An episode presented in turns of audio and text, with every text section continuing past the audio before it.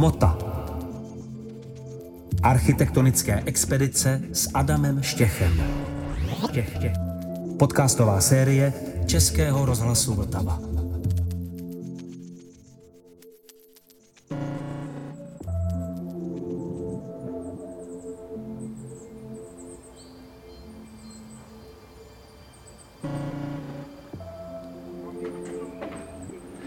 Přijeli jsme dnes do města Krásná Lípa na severu Čech. Je to město, které se nachází v srdci Českého Švýcarska, tohoto úžasného přírodního unikátu a národního parku.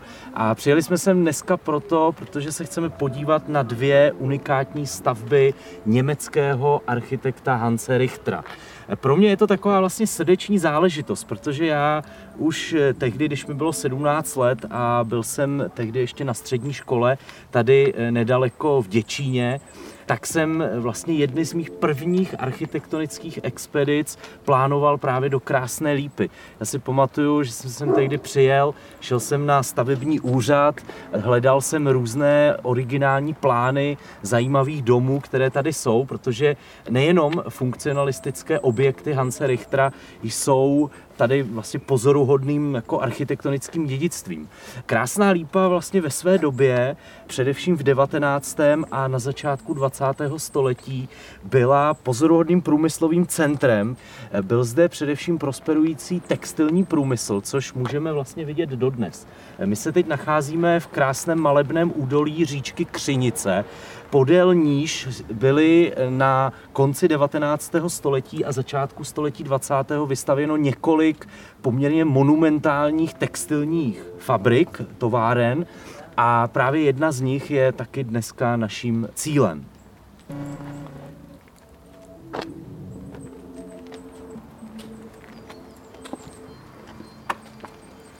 Historie Krásné lípy je historií kontrastů a dramatických změn. Jestliže ve 20. a 30. letech minulého století tady žilo mnoho bohatých lidí a byl zde prosperující textilní průmysl, v těch následujících letech po roce 1948 Krásná lípa zažila naopak takovou devastaci místního průmyslu a místního i architektonického dědictví. Dneska vlastně tady můžeme vidět určité relikty právě té zlaté éry 20. a 30.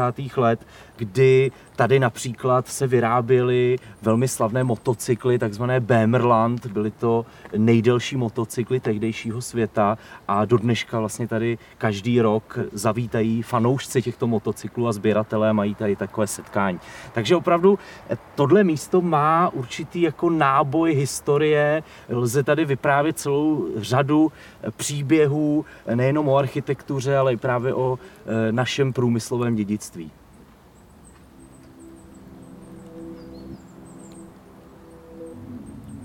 Tak pomalou procházkou kolem potoka Křinice jsme se dostali ke vchodu do Palmého vily. Eh, Palmého vila to je jedno z úžasných děl německého architekta z Drážďan Hanse Richtera. Právě za jeho tvorbou jsme se do Krásné lípy vydali. Palmého vila eh, vznikla někdy mezi lety 1927 až 1928 a Hans Richter ji navrhl pro textilního továrníka France Josefa Palmeho. To byl jeden z těch bohatých klientů, který měl v dostatečné finance a zároveň měl vkus, protože on eh, se ve 20. letech vzlédl v moderní architektuře, chtěl ji podpořit a na základě toho dokonce zboural svoji starou rezidenci, kterou tady už na počátku 20. století si postavil v takovém více konzervativním stylu. Když si všimneme některých detailů na vile, jako jsou převislé římsy, eh, pásová okna nebo samozřejmě ploché střechy, tak eh, zjistíme, že tento objekt se sem jaksi trochu nehodí, eh, je až trošku nepatřičný, protože kolem něj se nachází klasické stavby, které jsou typické pro Lužické hory a pro místní region, jako jsou roubené nebo hrázněné chalupy. Ale funkcionalistická Palmého vila opravdu sem přilétla jako takový posel modernosti eh, těch 20. let a e, taky si vysloužila různé takové přezdívky. E, místní obyvatelé si o ní tak nějak trošku posměšně povídali. častovali ji různými přezdívkami, jako třeba opičí pavilon. Dokonce hovořili o tom, že se ve vile skrývá asi 80 pokojů, což nebyla pravda, bylo jich asi 20.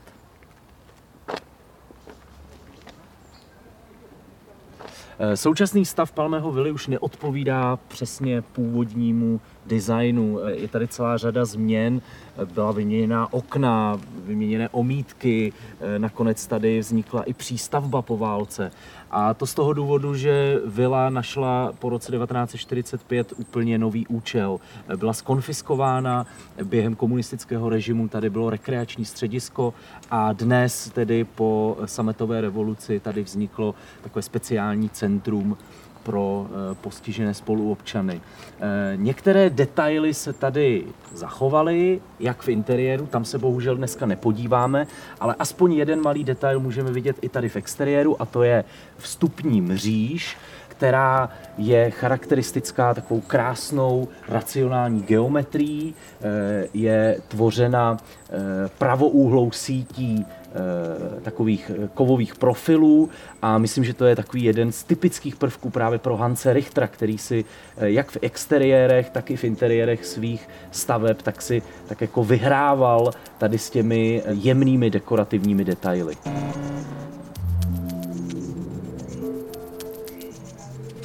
Když se otočím zády ke vstupu do Palmého vily, tak tady v zeleni prosvítá krásný prosklený objekt takzvané Schindlerovy pletárny.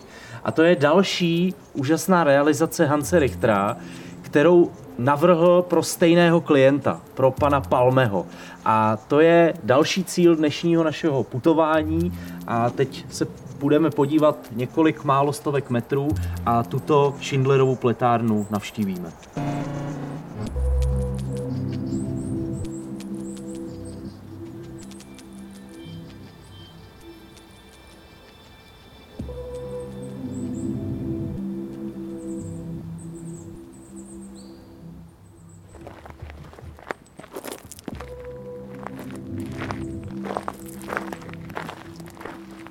Pomalu se blížíme k bývalé Schindlerově pletárně od Hanse Richtera. V jeho díle má tato budova výjimečné postavení, protože Hans Richter měl tak trošku dvojí kariéru. On tedy působil v Drážďanech, tam měl své studio a jestliže v Sudetech právě kolem Krásné Lípy, kolem Děčína, kolem Ústí nad Labem stavěl především luxusní vily v takovém, řekněme, více ardekovém stylu, tak právě v Sasku se zabýval především stavbami sídlišť, veřejných budov a továren. A právě Schindlerova pletárna tedy je výjimečná v tom, že je to jediná jeho tovární budova, kterou realizoval právě tady v Sudetech. My už stojíme pod její prosklenou fasádou.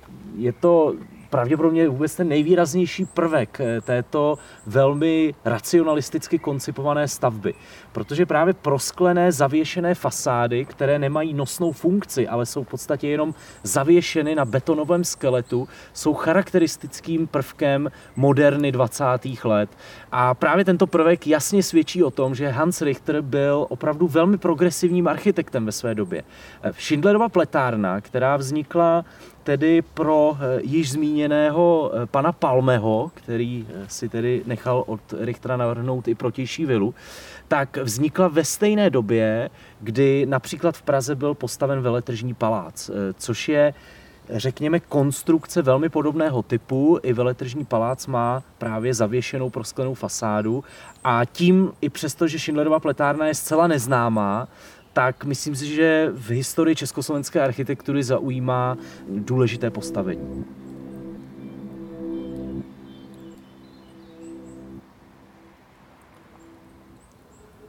Tovární architektura byla jedním z hlavních témat meziválečné světové avantgardy.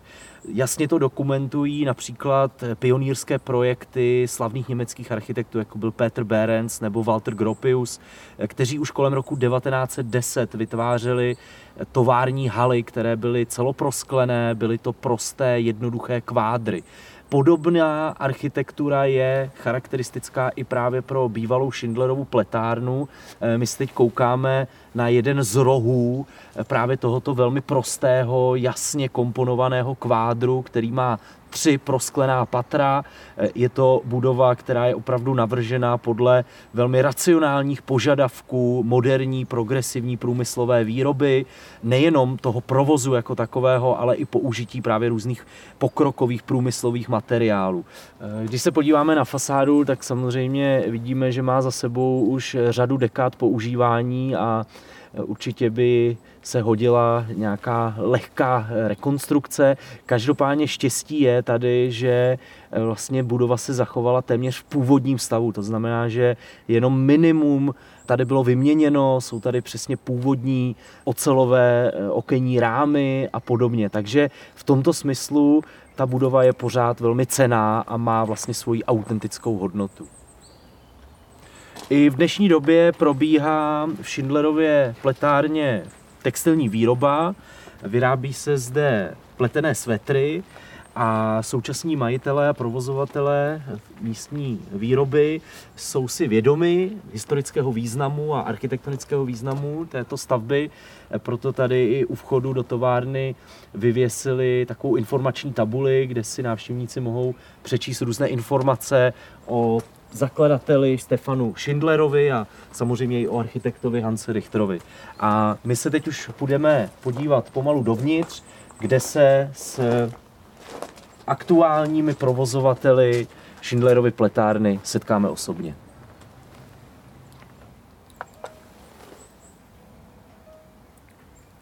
Ještě chviličku, malý moment, už běžíme dolů, jo? Ano, děkujeme. Prosím.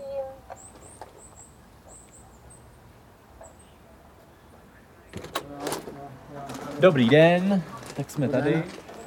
Tak eh, my vstupujeme do bývalé Schindlerovy pletárny a vítá nás eh, současný provozovatel Martin Veselík. Dobrý den. Eh, My jsme moc rádi, že jste nás sem pozval a ukážete nám tady tu úžasnou budovu. Já bych se chtěl ale nejdříve zeptat, jak jste tady vlastně dlouho a co vás přivedlo do prostor této bývalé Schindlerovy pletárny? A, tak my jsme tady mm, v podstatě 8 let. Mm-hmm. 8 let, když jsme vlastně tuhle, tenhle ten dům viděli poprvé, přijeli jsme sem jako zákazníci. A ten nás teda zvenku samozřejmě okouzlil, to úplně specifická stavba, ale nás úplně ze všeho nejvíc nadchly ty produkty, které se tady vytváří, které se tady vyrábí vevnitř, protože tím naším cílem bylo sehnat dodavatele, sehnat, najít tady v Česku výrobu eh, kvalitního vlněného oblečení. A, a po nějakém sáhodlouhém hledání se nám to podařilo. Podařilo se nám to tady v krásné lípě. A ještě tady v té speciální stavbě. A, a tady, když pomineme to, v jakém je dneska stavu, jak to vypadá, tak eh, když si tohle odmyslíme, tak jsme tady opravdu našli úžasné řemeslo. Eh, Jezdí sem nějaký fanoušci architektury za váma? Zaplať pámbu jich jezdí čím dál tím víc a to samozřejmě díky vám, kteří se staráte o propagaci vlastně takovéhle moderní architektury eh, v České republice.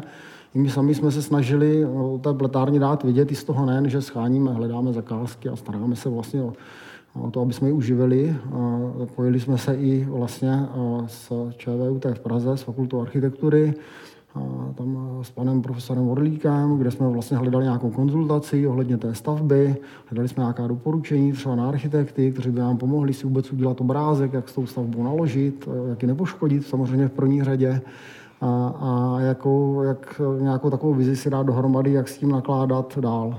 A už máte nějakou cestu vymyšlenou? Máte nějaký plán do blízké budoucnosti? spíš dost dálenější, protože blízká budoucnost, no, my jsme 8 let tady zpátky jako zákazníci, ale 4 roky teprve jako vlastníci.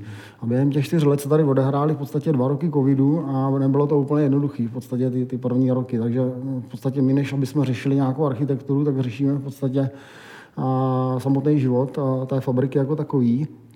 Ale uh, podle toho pochopitelně nechceme ani nemůžeme vlastně tohle zanedbávat, protože nás k tomu nutí ten stav, který musíme v podstatě minimálně konzervovat nebo udržovat. A, ale protože máme tak nějak interně vztah k té architektuře, tak chceme být opravdu velmi citliví a opatrní a úplně se nám to nelíbí, v jakém stavu ten dům jsme my převzali, v jakém stavu dneska je, jak, jak když samozřejmě starý, schátralý, tak ale prostě jsou tady různé polystyreny, jsou tady použité materiály, které by tady vůbec neměly být. Takže s tím se snažíme tohle se nějakým způsobem postupně napravovat.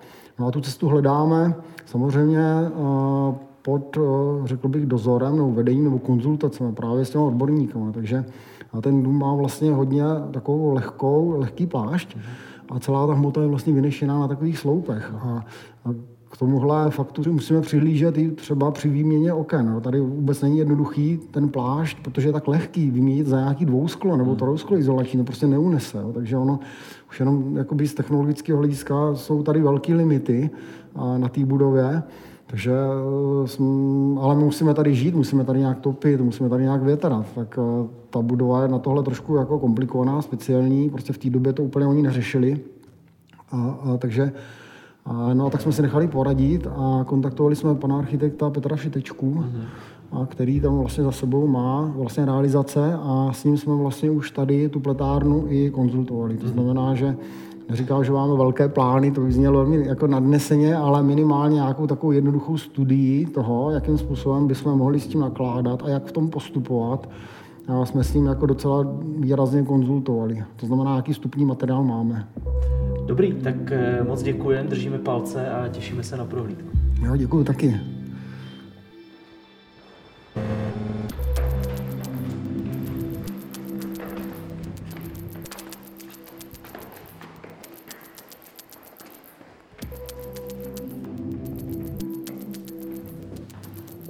Tady teda jsou krásné ty původní mechanismy, že jo, toho otvírání těch oken. Uvidíte, i tady jsou napření, ale uvidíte i pak jo. klasicky v té podobě čisté, vlastně bez toho, bez toho nátěru.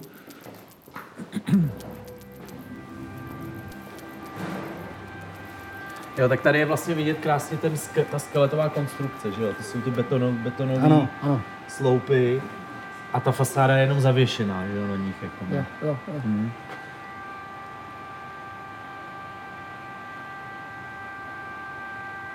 To je teda super, tohle ještě teda původní, no.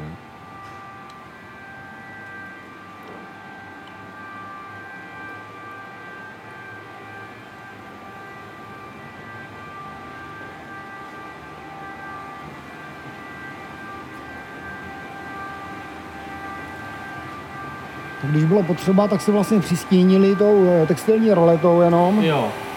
A, jsou to taky původní? Jsou původní, jsou původní. Jo.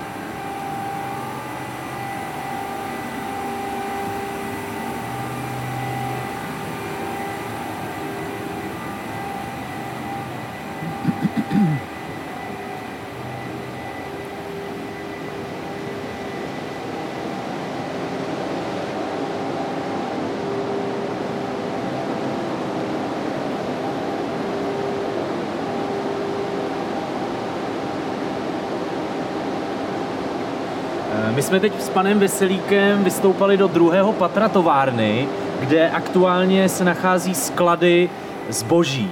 Je to jediné patro, které dodnes se zachovalo ve své vlastně originalitě, nejenom dispozicí, ale i různými detaily, které tady najdeme. Když se koukneme kolem, tak vidíme opravdu na konec 30.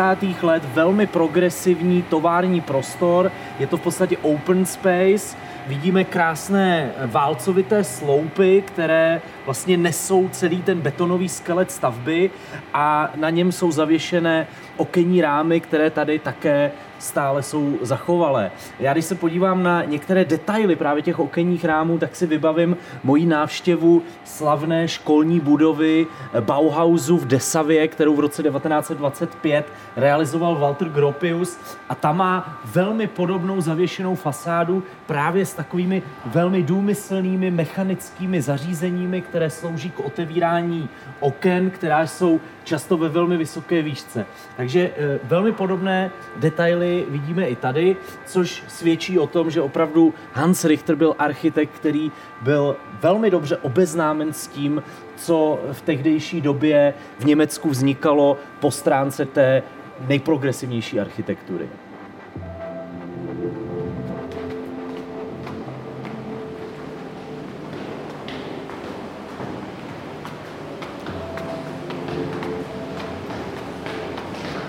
vystupujeme do platárny, kde se plete punčochové zboží a přesně začínáme v tom, kde ten technologický postup začíná, to znamená u těch pletacích strojů.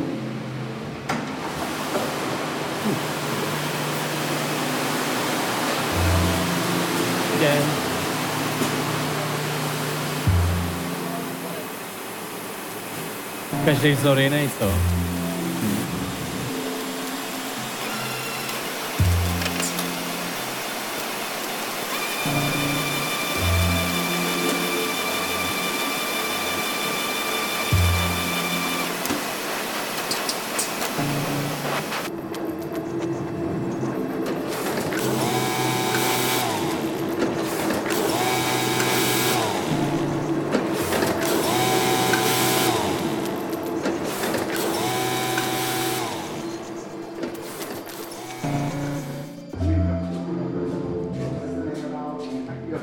Jsme se ocitli v posledním patře Schindlerovy pletárny.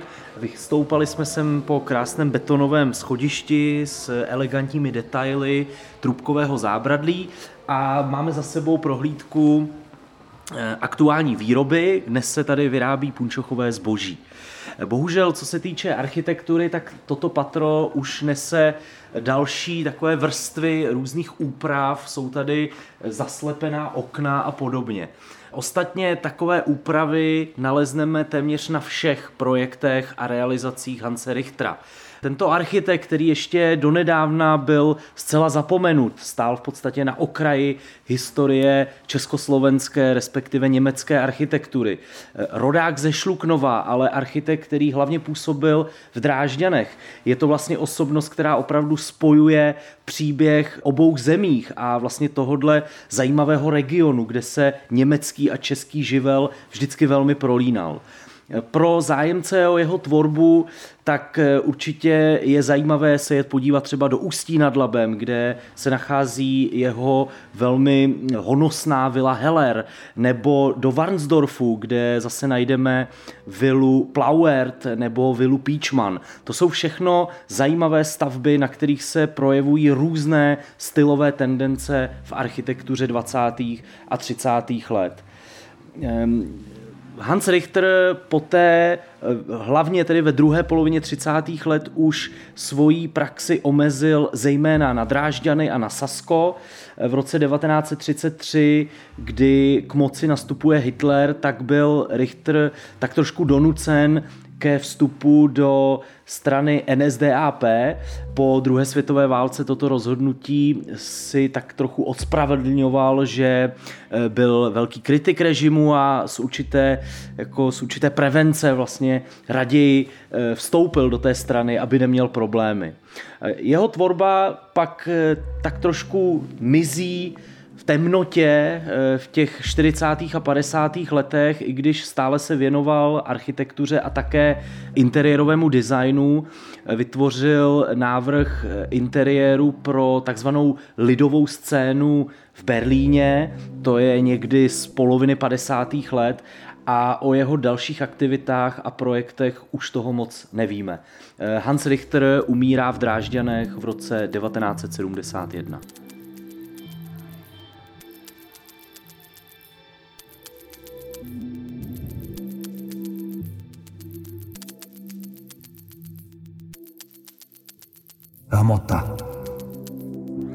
Koncepce a scénář Adam Štěch, režie a dramaturgie Klára Flajberková, sound design a zvukový mix Tomáš Pernický. Další díly poslouchejte na webu vltava.cz lomeno hmota, v aplikaci Můj rozhlas a na ostatních podcastových platformách.